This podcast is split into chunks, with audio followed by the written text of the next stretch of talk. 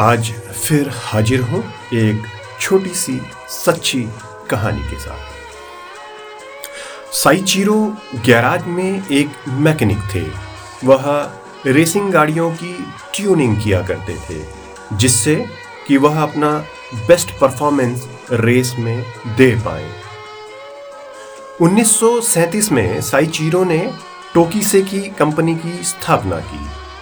यह company piston ring बनाया करती थी। सौभाग्यवश इस कंपनी ने टोयोटा कंपनी के पिस्टन रिंग बनाने का टेंडर जीत लिया था। अब उसे टोयोटा कंपनी के लिए पिस्टन रिंग बनाने का ठेका मिल गया था, पर जल्द ही वह ठेका उससे छिन गया। क्योंकि उसके पिस्टन रिंग उस गुणवत्ता के नहीं थे, जिस गुणवत्ता के टोयोटा कंपनी को चाहिए थे।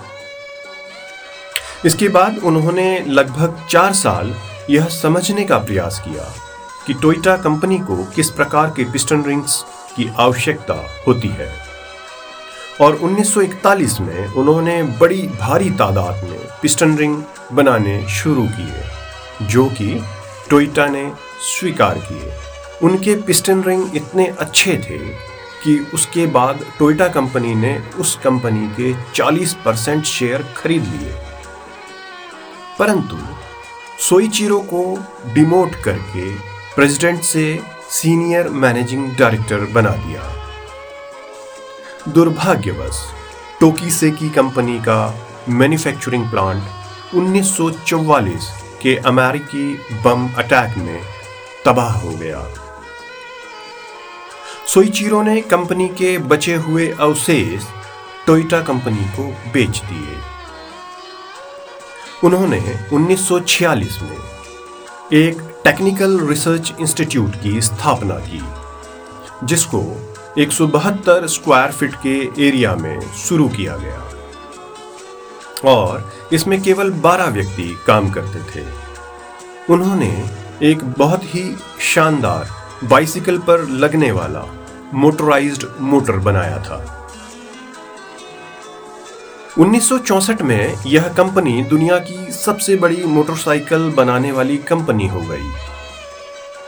उसके बाद यह company mini trucks, pickup truck बनाने लगी और धीरे धीरे कार बनाने के व्यापार में उतर आई, जिसने टोयोटा को बहुत ही कड़ी टक्कर दी और आज विश्व की सबसे शानदार, मज़बूत और बढ़िया इंजन की कार बनाने वाली कंपनी भी है। और यह कंपनी है जापान की होंडा, जिसके आज हम स्कूटर, कार सब इस्तेमाल करते हैं। सोईचिरो ने 1946 में होंडा टेक्निकल रिसर्च इंस्टीट्यूट की स्थापना की थी, जो आज विश्व की दो पहिया और कार कंपनी में बहुत बड़ा नाम है। सोईचिरो का जन्म 17 नवंबर 1906 को एक गरीब लुहार के घर में जापान में हुआ था।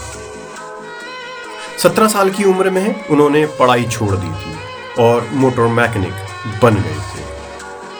5 अगस्त 1991 को वे दुनिया को अलविदा कह गए। इस कंपनी को देखकर ऐसा लगता है कि हम ऐसा कुछ नहीं कर सकते। पर यह सच है कि उन लोगों ने आइडियाज़ सोचे और उस पर अमल किया। भले ही उन्हें आज उस मकाम पर पहुँचने में समय लगा, पर उन्होंने वो कर दिखाया जो आज भी सभी के लिए एक मिसाल है। तो कैसी लगी ये एक छोटी सी सच्ची कहानी? ये कहानी थी जी से स्टोरी की तरफ़ से। आपके लिए। धन्यवाद।